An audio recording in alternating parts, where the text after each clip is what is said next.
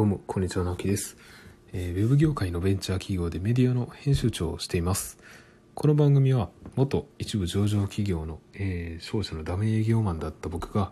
えーウェブ業界のベンチャー企業に転職をして、メディア編集長になるまでの経験から、えーこれからウェブ業界を目指す20代の方へ向けて、転職のこととか、えー仕事のことをお話ししていきます。えー今回はですね、えー会社に行きたくないと、えー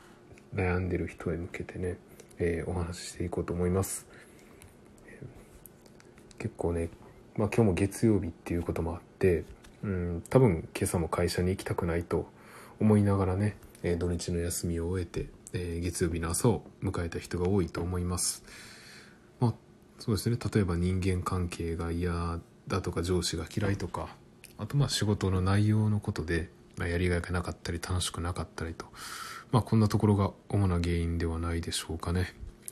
で、えーまあ実際にね僕も以前はそうであの日曜日とか連休の最終日の夜はね、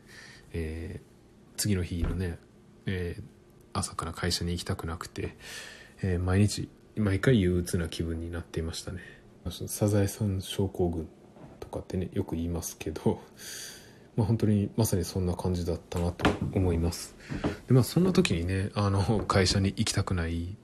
とか対処法って検索をしても、まあ、よくあるのが休みを取るとかあの趣味に没頭するとかそういったね方法がよく出てくるんですけど、うんまあ、これって結局、まあ、はっきり断言してしまうとその場しのぎの方法ばっかりででいくら休みを取っても趣味を没頭しても、まあ、一切これは、うん、もうその自分の行きたくないなっていう気持ちの解決にはなりません。僕もその新卒で入社して3年目の時に会社に行くのが嫌だってね一番ピークを迎えた時期なんですけど、まあ、そこのこう根本的な対処法っていうのをちょっとお話ししていきたいと思うんですけど、ままず答えを言ってしまうともうズバリ環境を変えてしまうことですね、まあ、これ以外に答えはもうないです。まあ大体会社に行きたくないっていうのはまあ当たり前なんですけど、まあ、会社っていう環境が全ての原因で、まあ、根本なんですね。でまあそれ以外の選択肢っていうのは、まあ、趣味恋愛、えーまあ、遊び休み全部あのその場しのぎか、まあ、と決断を先延ばしにするっていうだけのことなんですね。で、本気で会社に行きたくないなって思うのであればあの今に今の会社に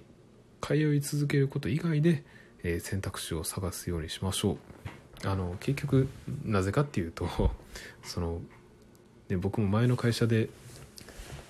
えば仕入れ先のトラブルで取引先に怒られてとかうんまああとはそうですね会社自体のこう将来性とかが不安だったっていうのもあるんですけど、まあ、そういうこともあって会社がこう嫌になってっていう中で、ね、彼女ができたりとか あの趣味もね僕スキーがすごい好きなんですけど趣味とか恋愛って言ったねあのネットとかによく出てくるど定番な解決方法でねあのまあ偶然